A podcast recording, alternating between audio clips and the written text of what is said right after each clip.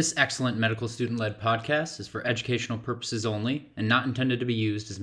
Welcome back, everyone. This is episode six, and we have some exciting news. It's going to be the first time uh, we're expanding who's helping out with the podcast. Uh, with that being said, I'd like to introduce Brenda Reali. Hey, everyone. I'm Brenda. Excited to be a part of this podcast. I'm a MedPeds intern, new to Chicago. Um, yeah, just exploring the city. It's been fun. I was lucky enough to meet Brenda as part of my M I C U elective. We got to work together, and then we crossed paths again during my sub-I. I'm now on the C C U, um, and she was super excited to help out. So she's actually going to lead today's case. Um, we also have two new discussants with us. I'll let them introduce themselves. Hey everybody, uh, my name is Diego Valenzuela. I'm a fourth-year medical student. Um, I'm interested in internal medicine, um, maybe doing a fellowship in critical care, or nephrology. I'm doing a nephrology rotation right now that I really enjoy. So. Hey everyone, my name's John Levinson. I'm a fourth year medical student here at Rush. I'm going to be applying into internal medicine this fall, potentially interested in maybe cardiology or G I. I'm currently at, at an inflammatory bowel disease rotation at UChicago, which I'm really enjoying. Glad to be here. All right, guys, ready to get things started? Let's roll.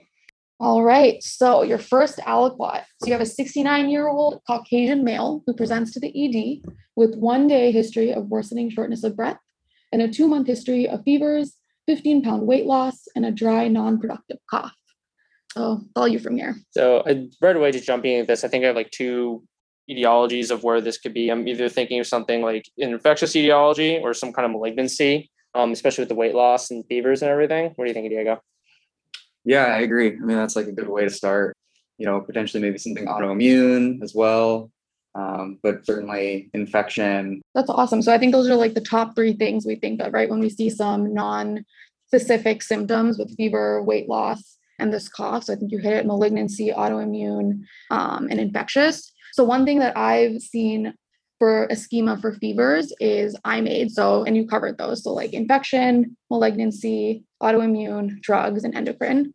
And then the other thing that I like to think about with weight loss is kind of breaking it up into, is it like in the setting of an inflammatory process or like a non-inflammatory process? So what would you think you would see in like a non-inflammatory causes of like weight loss? So you kind of hit the inflammatory stuff. I mean, it could be intentional weight loss that started, or it could even be functional where maybe they have some kind of functional G I issues, some kind of small bowel obstruction, or just maybe um, even some kind of nausea going on, such a brain process causing nausea. Mm-hmm. I think you guys nailed the big three on the head. Yeah. Just right on, like yeah. Common things being common. It's probably going to be something in real life. It's going to be something under the, one of those three. Um, when I first saw this, I'm seeing some. There's something happening in the background, like two month chronic picture. Mm-hmm. Then this worsening shortness of breath in one day. That sounds like it's the real reason this patient presented. Mm-hmm. Ready to move to aliquot two? Let's do it. So some more additional history for you. His past medical history is significant for a thirty-pack-year smoking history, hypertension, hyperlipidemia, C O P D, and chronic sinusitis. Does this change kind of where this is leading you? Um, not really for me. I mean, the smoking um, and the chronic sinusitis, um, C O P D, those all kind of direct me towards uh, down the path of uh, malignancy or infectious. Yeah, exactly. I guess thinking I'm in the same mindset because it's just a lot of the C O P D exacerbations are caused by infectious etiology, and also obviously with smoking, you're getting some kind of lung cancer. Awesome. So I think Kevin touched on this earlier, but kind of with this acute on chronic process, what do you think is kind of causing the more acute presentation? You touched on a little bit with C O P D exacerbation, but what else can cause this acute, these acute symptoms? I mean, you could think of like a pneumonia. It's an infectious thing. An upper respiratory infection, infection like the flu, or depending on what time this was, COVID, mm-hmm. anything like that. Yeah, mm-hmm. I think those are all great and mindful to keep like the clinical course. Tempo of disease is like super important to keep in mind when thinking about this. And we really didn't give you much here. Mm-hmm. So it's not surprising it doesn't change all that much, but let's see what aliquot three does. Okay, so on further talking to the patient, he reports new onset substernal chest pain, and also report that he has not urinated for the past day. I mean, with the pe- the chest pain, uh, the shortness of breath could be like an anginal equivalent. Um, so maybe he's having some sort of like cardiac process going on. He just doesn't, hasn't really manifested.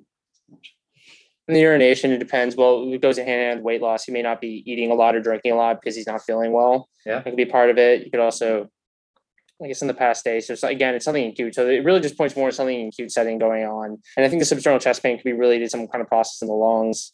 Never know. Maybe there's an infectious component to it with the heart, maybe some pericarditis, something involved. But I think you really nailed it on the head. Like picking up the clues in this kind of suggests that it is something more acute, mm-hmm. but also like keeping in the back of your mind that there is this chronic picture still going on. But right, like hasn't urinated in one day now, that's something's happening, right? Mm-hmm. And then keeping in mind that we have a complaint of shortness of breath, and now we're finding out some more information. Maybe it's chest pain. Are the two mutually exclusive, or are they, is one causing the other? We'll find out. But kind of dissecting that already, it's it's really cool to hear. Yeah, absolutely. So I know you said for the You're, that he hasn't urinated in the past year, thinking maybe like decreased P O intake, but what are some other things that can kind of cause decreased urine output? What's on your mind? Um, things that come up, you can have like a like an obstructive type picture, like B P H, but that kind of seem, especially with the acute setting, doesn't seem necessary as likely. And he so far hasn't complained of any other symptoms. I would put it like of any kind of um, prostatitis type picture or anything like that. Could also just be hypo like a some kind of acute kidney injury, injury like hypovolemic A K I, which could kind of put in the picture I was saying earlier with the just not drinking enough water and everything like that could just lead to that.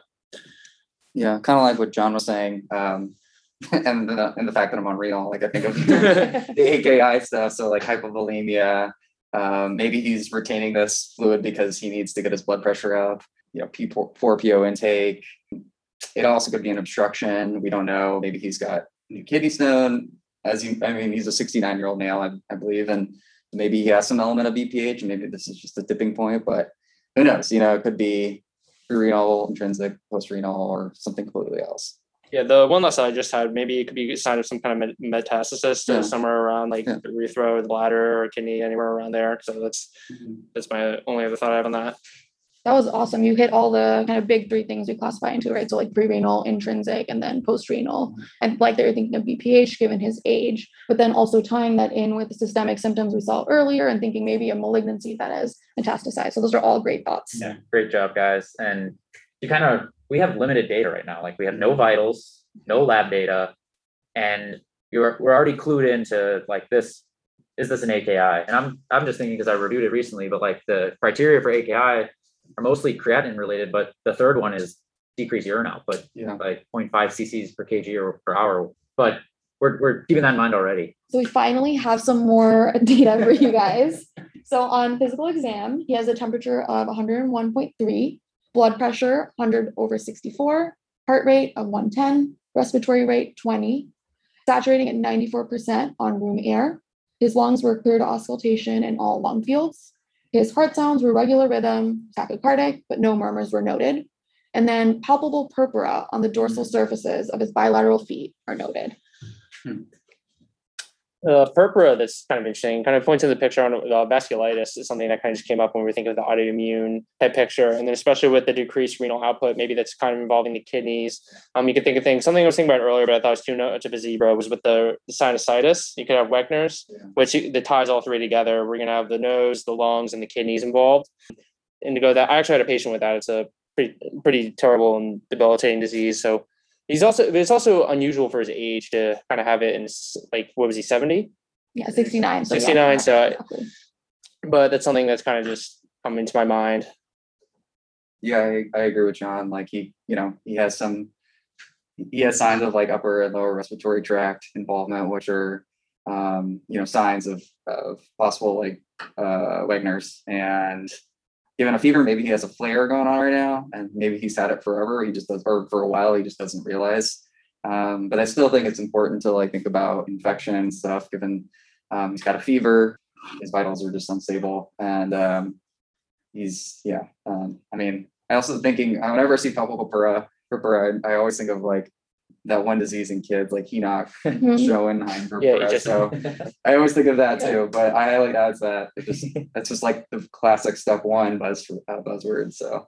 And also on top of that, the patient I did have, she had the the Wegener's caused um chronic damage in the lungs, which then led to her having aspergilloma. Mm-hmm. So there's always, you can have an you could have the chronic issue of like the autoimmune disease weakening and leading to an infection there. Um, I guess the, the lungs are clear to auscultation in all fields. So yeah. Maybe it's not some obviously clear, huge lobar pneumonia or something, but it's something you keep on the radar when it, at this point you can't rule out infection, especially with a fever one oh one point three. I like to pose this question: sick or not sick? Sick. sick. He's definitely sick. Yeah. And how does does the temperature change your guys' thinking? We kind of touched on it a little bit, but I'm just wondering, like, now if we go back to aliquot one and we talked about those three buckets, how does that, how does the temperature fit in? Bro, it's definitely high enough. Like, you started a fever one hundred point four, and this is almost a full degree above that. You definitely got to be thinking some kind of virulent organism going on to cause the fever to go up that high, especially with his heart rate being up to one hundred ten and his O two sat being down to ninety-four percent and just on room air, not just sitting in a hospital bed. I mean, we've already touched on it, but palpable purpura is a very unique finding, mm-hmm, right? Mm-hmm. When I first saw this, I'm trying to think of what I would think of if I saw that um, yeah. findings. We've touched on vasculitides. I'm wondering if you guys, just out of curiosity, like, what else comes to mind with palpable purpura? I think of like a uh, hemolytic disease, some sort of like, ane- I mean, some form of autoimmune, like, you know, like anemia, as you mentioned, vasculitides. I'm not sure if it happens with malignancy, but I feel like those would be like the main thing. Some sort of problem with, maybe also some problem with the liver as well, because you've just got, um, you know, extravasating blood. So that's something I think of. No, it's perfect. I like to think about it in like coagulopathy versus like vascular mm-hmm. issues. So that was perfect. Love where this is headed, guys. Great reason so far. Let's go to aliquot five. All right. So we got some labs for you. So C B C, remarkable for a white blood cell count of eighteen, hemoglobin nine point two, platelets of four hundred fifty-five. C M P is remarkable for a creatinine of fifteen, B U N of two hundred, potassium six point six, bicarb sixteen. The E S R was elevated at ninety-two. Your U A showed hematuria and proteinuria. Troponin was elevated at one point three, and E K G showed S T elevation and leads to three A V F concerning inferior wall M I. So I know there's a lot here, so we can slowly pick this apart. Yeah. I'll start with one thing at a time. So we'll start with the C B C, just looking at with the platelets being four fifty-five, like thinking some kind of like, you know, um, thrombocytopenia maybe causing, that's more petechiae than purpura, but I think that's kind of out. The white count being up, I think that kind of ties in more with the infectious etiology. Um, C M P, creatinine fifteen. So that's something seriously going on. Cause I, th- I remember talking to one of my attendings, if he was telling me, if I took and cut your ureters right now for twenty-four hours, your creatinine would only d- will go up to two in one day. So fifteen is something serious is going on with the kidney. So that's like, definitely this has been a chronic issue that the kidney to really go up that high, especially potassium six point six. Yeah. E S R of ninety-two, infectious or autoimmune, um, hematuria and proteinuria. Um, kind of like the thing that jumped off of me was, again, the Wegener's. I, I don't know if it, it's kind of a zebra diagnosis for this, but it, because it does have a mixed picture of both. And then the inferior wall M I is interesting because that might be in the case of um, almost like a demand um, cause, yeah, potentially coming in with just being sick and everything like that. If he has like, you know, chronic coronary artery disease and you're sick and you're not able to perfuse that well enough. But um, I don't know, with the S T elevations, it seems kind of severe.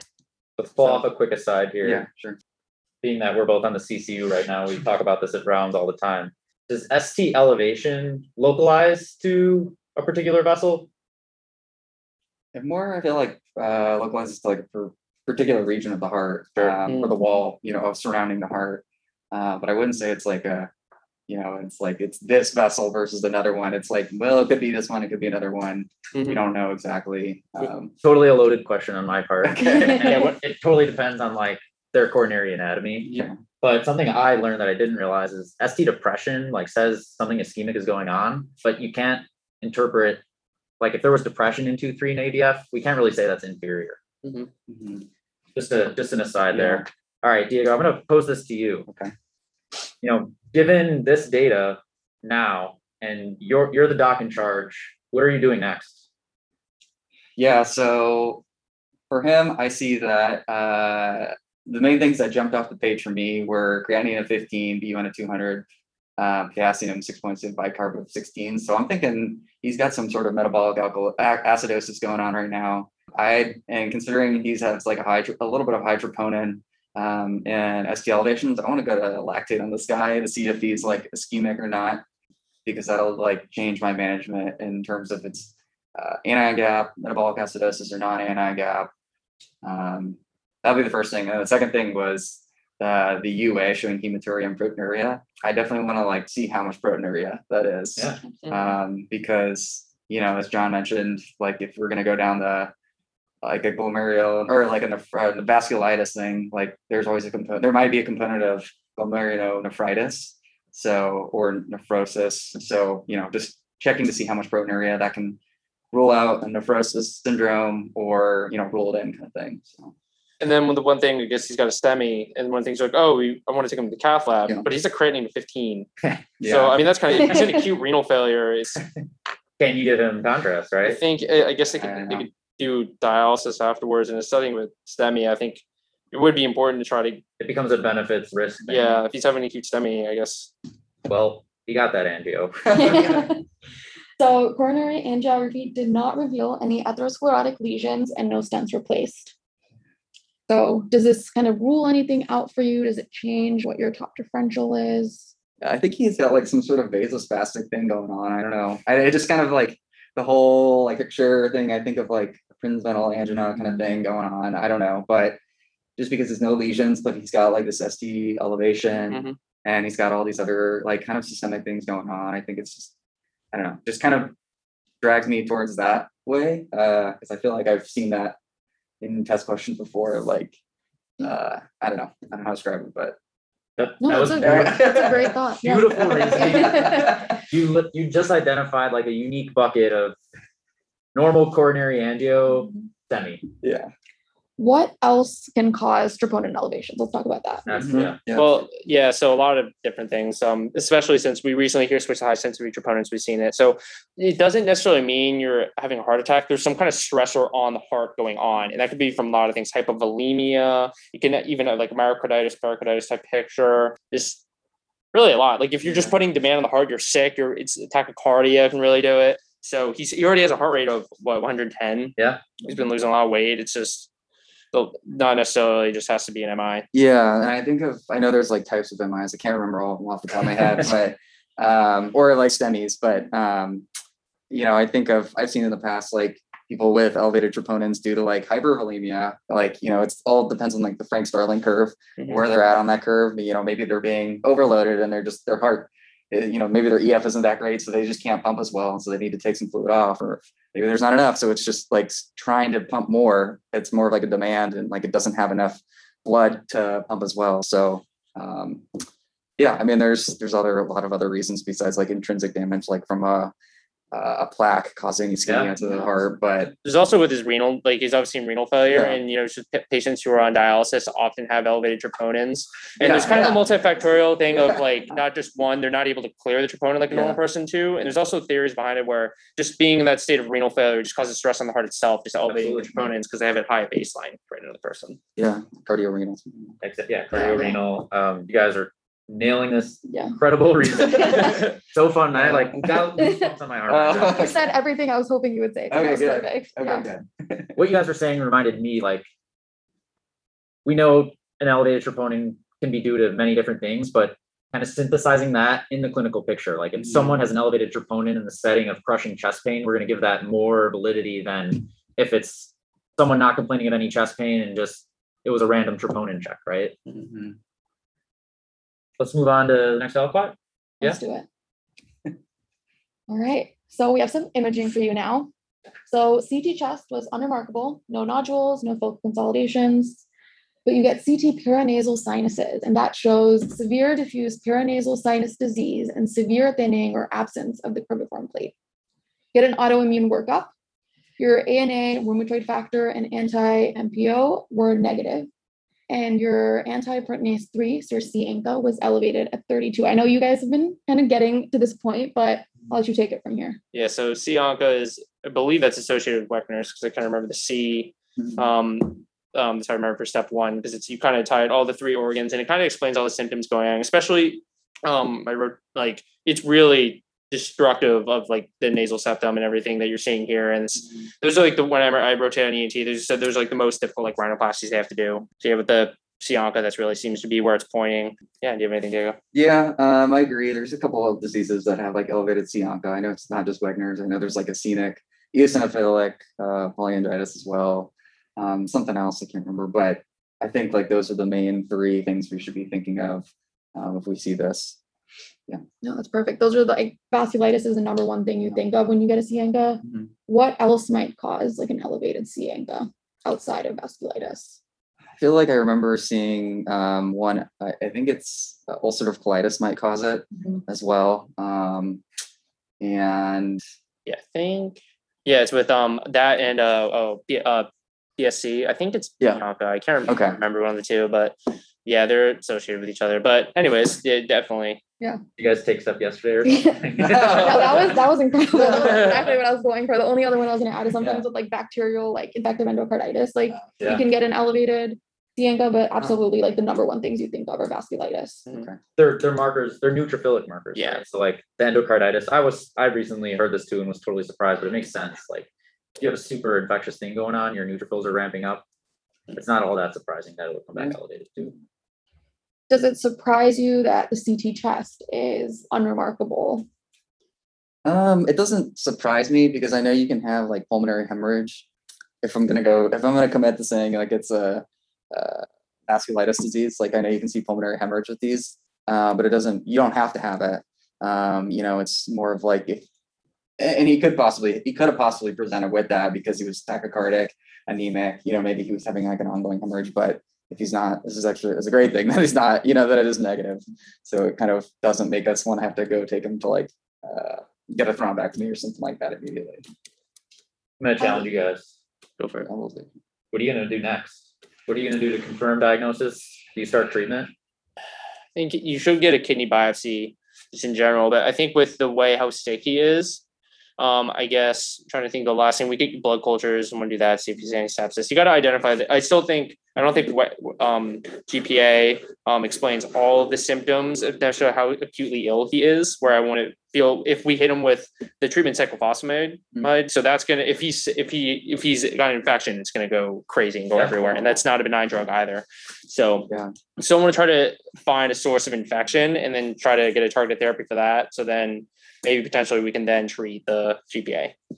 Yeah. Are there certain symptoms that don't fit into your schema for Wegener's or like getting granulomatosis or polyangiitis? I mean, like the urinary retention or oliguria, like I, I feel like you'd have some, you know, urination. So, but maybe because his creatinine is so bad, um, but I'd still want to get like a an ultrasound of his bladder just to make sure that there's no obstruction, because if there is like, and we miss that, that's a really bad thing to miss. That's yeah. an easy thing to check. Exactly, right? Exactly. And just do a bladder scan, just like a bedside. Um, but yeah, I mean, that's like probably one of the main things that I'm just like, huh, I usually don't see this. Um, but like Don mentioned, like a kidney biopsy would be helpful to like rule that in. Oh, sorry. I was also wanting to do maybe a quick echo to look for any like regional wall abnormalities of heart, because maybe with the, you know, maybe a P E could kind of be involved with what's going on. We can even go to C T A, but the Um, see what's going on with that. I like everything you guys have said, and I'm going to keep challenging you guys, and because why not? Let's go back to this potential STEMI. Mm-hmm. Does that fit into the direction we're heading now? I think it's from because I have the patient. I think I could be wrong, but I think cardiac involvement can happen, but it's rare. But it, it could be. I'm, I'm. I don't know. Like. Not sure, maybe just like how acutely ill they are, and maybe it could even be like pulmonary embolism, some kind of along that route be causing that potentially. I know it's not like the classic, you know, the S one, two, T three that you see with P E, mm-hmm. but I guess you can cause right heart strains, which you're looking for when you're looking for um uh, like with a massive P E or submassive criteria. But yeah. yeah.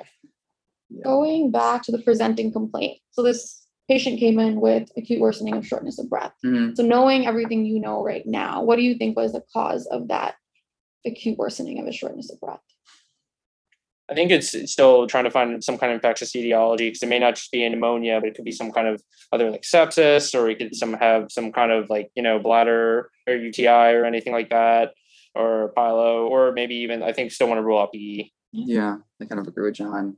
I also totally forgot to keep my derm control was like, because we're seeing all these systemic things was, um, amyloidosis, I feel like that like causes a lot of things. I know it can cause like a lot of heart problems as well. Mm-hmm. Um, it can go just many years without, nobody would know they have it. Um, and you know, I, I was going to say uh, lupus, but his A N A is negative, so it like kind of brings that down, my differential, but, and rheumatoid factor, but. Um, yeah, you could do that in the echo too. Yeah, exactly. You could, you could, yeah, you could test for that. So you guys have covered so much. And what I love most is you've kind of kept the frame of everything going on in mind and have kept your differential broad, but discussed why things don't fit. Mm-hmm. And I have a feeling I know where both of you are headed. We have a little bit more information to give you. Okay. All right, so the patient was initiated on C V V H for acute renal failure and empiric treatment for the presumed diagnosis. So biopsies were obtained prior to initiating treatment. So I got punch biopsies of the skin lesion on the dorsal surface of his feet that showed leukocytoplastic vasculitis, and kidney biopsy showed posse-immune, focal, segmental, necrotizing, and crescentic glomerulonephritis with secondary acute tubular mm-hmm. necrosis. Mm-hmm. So I think I think you guys have the diagnosis, and you've had for a while. But yeah, what do y'all what are y'all thinking? We'll go G P A, okay, which is the other name for Wegener's, right? Yeah, yeah, yeah. I agree with John. Um, it's just interesting. Like he's got like secondary. It, it sounds like he's got F S G S from that description. Mm-hmm. I just. Um, I don't know. I know it's like can be due to a G P A, but there's also like other causes as well, like uh, drug abuse, um, infections, like H I V, uh, Hep B, Hep C. So, you know, just trying to see, uh, or maybe getting those serologies and tests later on would be helpful to make sure, you know, this is not something else like that we're missing that maybe he's had for a while that we just don't know. But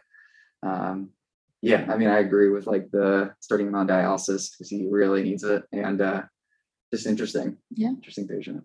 That was great. I really wanted to talk about causes of F S G S, so I'm glad you brought that up. You asked up ahead. Um, I also just want to mention, like, from that, I can tell Diego's a pick'em stick'em guy, not Occam's razor. Yeah. But yeah, let's let's talk about F S G S because you're on renal right now. Mm-hmm. What what are some of the causes? You mentioned a couple. I'm trying to remember what I associate with that yeah. too. I think I remember heroin as a cause, mm-hmm. heroin use. Um, I remember Hep B, Hep C, H I V. I think sickle big, cell was too. Yeah, sickle cell. There's actually a lot more causes than I thought. Uh, I thought it was like just one or two things, but I, I know there's like some medications as well. Um, actually, crazy thing is I believe uh, research is saying that COVID is a potential cause of F S G S, like secondary F S G S. Um, and there's like it's you can see it in like different areas too, like so there's like grades of F S G S, like certain parts of the glomeruli can be affected, and so I think COVID is like one of the worst because it affects the hilum, which is like where like that's you know where that's the entire basically glomerulus um gets infected or gets impacted. So I just know that's bad. Um it's not great to have F S G S. it's, it's really not good for you, but uh unfortunately that's something he's got it. All right, let's put your nickel down. What's the final diagnosis and how are you treating it?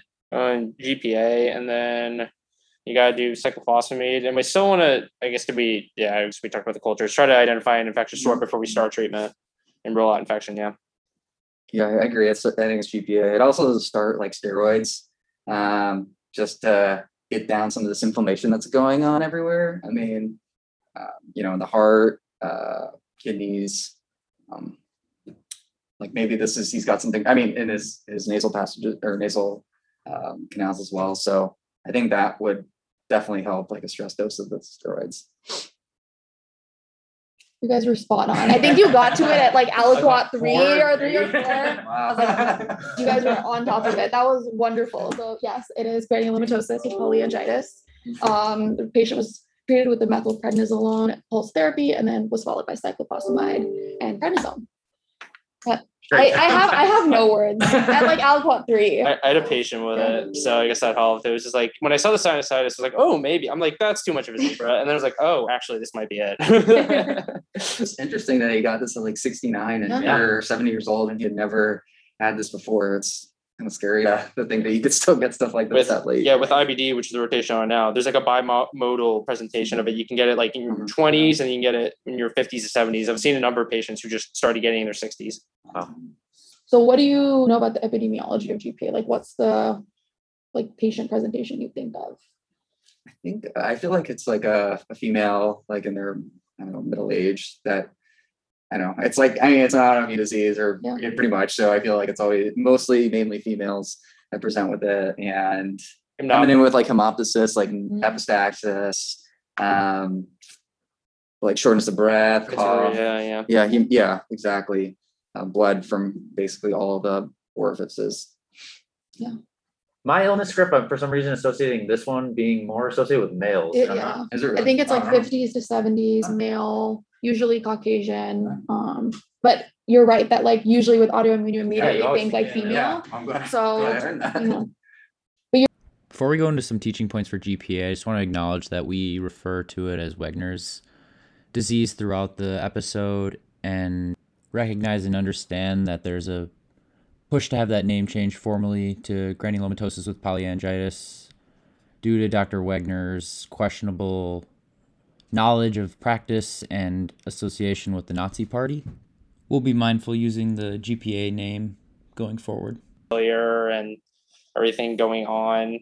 That's one thing where I'm kind of confused on, but you ever, it's probably, I guess that. Appreciating the pathophysiologic difference between vasculitis and vasculopathy will will frame your thought process. Vasculopathy is in the narrowing and eventual occlusion of the vessel due to thrombosis, septic emboli, or intravascular protein deposition, whereas vasculitis becomes a narrowing and eventually occluded vessel due to the inflammation in the actual vessel wall and subsequent endothelial proliferation. So there are many vasculitides, and it's challenging to keep track of them. So a helpful organized approach is to first characterize them based off the size of the vessel that they typically affect. And then for the small vessel vasculitis in particular, whether or not they're ANCA or immune complex associated. So there's numerous overlapping similarities between the vasculitides. It can be helpful to prime your mind with characteristic or differentiating features and pivot points when you suspect a vasculitis picture. I'll try to highlight those as we work through this schema. So the large vessel vasculitis are giant cell or temporal arteritis, which affects the major aortic branches, can have clinical features including headache, scalp and jaw pain, jaw claudication, or amaurosis fugax when it involves the ophthalmic artery. fifty percent of patients with G C A or temporal arteritis have polymy- associated polymyalgia rheumatica. The other large vessel vasculitis is Takayasu's arteritis. It's very similar to G C A, but it more commonly involves the aorta, subclavian, or common carotid. And a differentiating feature with this one is limb involvement with a clinical sign of limb claudication. The medium vessel vasculitides include polyarteritis nodosa, which can present as mononeuritis multiplex, levato reticularis. It can have nodules or ulcerations. There's often renal involvement. And then G I involvement, which would include a clinical picture suggestive of mesenteric ischemia. Another medium vessel vasculitis includes primary angiitis of the C N S. The difference here is that there's isolated C N S involvement, so the there's a classic triad of headache, altered mental status, and then new focal neurological deficits. Kawasaki's disease is another medium vessel vasculitis. It's thought to be due to infection or an abnormal immune response to infection, and it's primarily seen in children under the age of five. I turn to the crash and burn mnemonic when thinking of this. So it's characterized by conjunctivitis, a desquamative rash, the strawberry tongue or mucositis, and then erythema and edema of the hands and feet. Additionally, a very high fever, usually greater than five days. Last are the small vessel vasculitis. And first, I break them up into ANCA associated, which includes granulomatosis with polyangiitis. It's typically c-ANCA positive, anti-P R three positive. It's posse immune, causes necrotizing granulomas. And I like to think of the letter C, which includes E N T, pulmonary, and renal involvement. So if we were to draw a C on a body, it helps capture all three of those. Microscopic polyangiitis is another small vessel ANCA associated. It's p-ANCA positive and anti-M P O positive. It's non-granulomatous, typically only involving the lungs and kidney. And then lastly is eosinophilic granulomatous with polyangiitis. The clinical picture is often a person with asthma and nasal polyps. It's p-ANCA and anti-M P O associated, and then, as the name indicates, eosinophilia is characteristic. It often involves neuro, pulmonary, and cardiac systems. Last are the small vessel immune complex associated vasculitis, which includes cryoglobulinemic vasculitis, It can be seen in the setting of multiple myeloma, hepatitis C, lupus, Sjogren's. Rheumatoid factor is often positive, and there's a very low C four. Palpable, palpable purpura are a common skin finding. I G A vasculitis or H S P, often seen in the setting of a viral U R I or strep pharyngitis. Features include abdominal pain, G I bleed, arthritis, arthralgia, and glomerular nephritis. And then lastly is hypersensitivity vasculitis, which is the last of the immune complex associated. And unique to this is it's often isolated cutaneous involvement is the only clinical picture. As reasoning, I think we can talk, just go over some teaching points for G P A. Yeah. Uh, we have some here that Brenda will lead us through, but please, like, John, you've already seen a case. Diego, yeah. You were already on top of this too. Like, throw in your pearls too. Yeah, absolutely. I feel like you both have touched on a lot of this already, which is great. But like we talked about, affects the small and medium vessels. So patients initially present with very nonspecific symptoms, kind of like what we saw with this patient, right? So you get like weight loss, fevers, night sweats, arthralgias, and you can go down like any schema, right? Like infectious, malignancy. So it makes the early diagnosis really difficult. Um, you also get like insidious onset of like E N T symptoms. So exactly like you said, I know you thought it was a zebra, but like that chronic sinusitis, like you want to think about vasculitis, right? Especially G P A, because that's initially patients can have it for like months to years before they have any of these more serious systemic symptoms, and where you get like renal failure and you get like a myocarditis or myocardial infarction. So it's good to think about um, vasculitis with E N T, like chronic, chronic E N T symptoms. So a positive c-ANCA, you like one hundred percent think of G P A, right? But like you said, John, you want to get that tissue biopsy. I think it's clinician dependent on like whether you want to start treatment before you actually get that diagnosis. And it's like part of it is how sick is the patient, right? Like yeah. You said, this patient was really sick. Um, and you both asked for a lot of like infectious um, workup that actually came back negative on this patient. We didn't mm-hmm. include it in all the aliquots. Mm-hmm. So absolutely, depending on the clinical picture, you would start it before you get biopsy confirmation, but obviously you would get the actual biopsy before you start any of the treatment. What else? You got, you went through the differential, so I won't spend a lot of time, but like we said, thinking about malignancy, infectious processes, sarcoidosis, mm-hmm. and then all the other different vasculitis that you can have. Um, yeah. And then the most important thing, the reason it's a zebra and it's rare, but the reason we want to keep it on our differential is it really changes like the mortality rate once you start treatment, right? So without adequate treatment, one year survival is less than twenty percent, but the five-year survival with adequate treatment is about eighty percent. So it's really important to diagnose it early and start treatment. And this patient was pretty lucky. He came off of C V V H, went on H E, went home to like, or not, didn't go home, but he went to like acute rehab mm-hmm. and did fairly well given his, his clinical presentation. Wow. Anything you guys want to add? Some stuff you've seen or heard along the way? Like the patient I had who's non-specific symptoms was actually, she just, um, she was unable to take her medications for a few months prior to her hospitalization. She kind of just presented with increased shortness of breath hmm. um, and just eventually developed, went into acute respiratory failure. I actually thought it was initially a panic attack at first because she was getting so anxious for being in the hospital. I actually tried to sit down and watch like Friends with her to try to see if that made her feel better. And then it kept going on for a few hours. So it was a little bit too long and she had to be intubated for a while. And then they actually gave her I V I G and she got much better. Oh, wow. So it was a, yeah, it was a, that was an interesting case. The patient previously had a diagnosis of G P A and had a. Yeah. And one of the differences, I think I was talking, my dad's a pulmonologist trying to, I was, I was curious about it. I was talking about afterwards, like, you know, panic attack or some like acute respiratory issue. She was desatting on nasal cannula down to like eighty-three, eighty-eight. And she kept going, she kept saying, I'm anxious, I'm anxious, it's my anxiety. So that's one of the things I was trying to see if I could help with that to get the underlying cause. But apparently with panic attacks, um, he says usually they're not going to desat as acutely as that. Yeah. So I mean, keep in mind, I guess. Another thing I learned in kind of reviewing for this discussion is the lung findings are awful in this. Mm-hmm. Yeah. It's like capillaritis, interstitial lung disease, and then worst case is diffuse alveolar hemorrhage. Mm-hmm. Fortunately, it sounds like this guy with yeah. you know a normal chest C T, mm-hmm. lung involvement wasn't significant mm-hmm. and hopefully it stays that way being on treatment, but mm-hmm. just keeping that in mind too, this can progress rapidly and cause some pretty devastating mm-hmm. processes. Yeah, one thing I, I learned just because on on the rotational on renal we, we've seen patients with this um is that uh once they're diagnosed and they're getting treated and stuff like that as an outpatient, um they'll, they'll come in with flares like and occasionally, but Um, to check for flares, you just get another c-ANCA level um, because that can actually become negative, um, like while they're not having a flare, you know. So you kind of just check that. If they're, if you think they're having a flare, they're coming into the office, or, you know, they were sent in from the, the office to the hospital to be admitted. Um, you know, you got, you should check that, because it can change from negative to positive, huh. and that will indicate to you that they're likely having a flare. Um, and I didn't, re- I didn't know that at all. I thought it always stayed positive forever. Mm-hmm. Um, I didn't know that either. So it's, uh, it was good to, that, that was, nice that was a good pearl. That's a great pearl. Uh, on that note, guys, thanks John and Diego for coming on, being discussants. Very brave of you. And you guys, wish you were on. You're, you're welcome back anytime. You're master clinicians in your own part already. Um, it's kind of crazy to think about, thinking if you were an M one sitting in this seat and where what three years has, mm-hmm.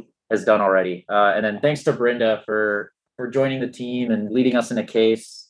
We're really looking forward to having her, and just thanks again. Thank you. You guys did a great job. You're going to be great. I am interns. And Kevin, thanks for having me on the podcast. We get to, it's been a great sub-eye. So. And then one more thing before we sign off, I forgot to say in the beginning, Doctor Abrams is with us. He's listening, but he, he's on service, and the realities of the job are that things come up and he had to be pulled away, but he was here listening, and he'll be back next time, I'm sure. So on that note, keep it alert and oriented.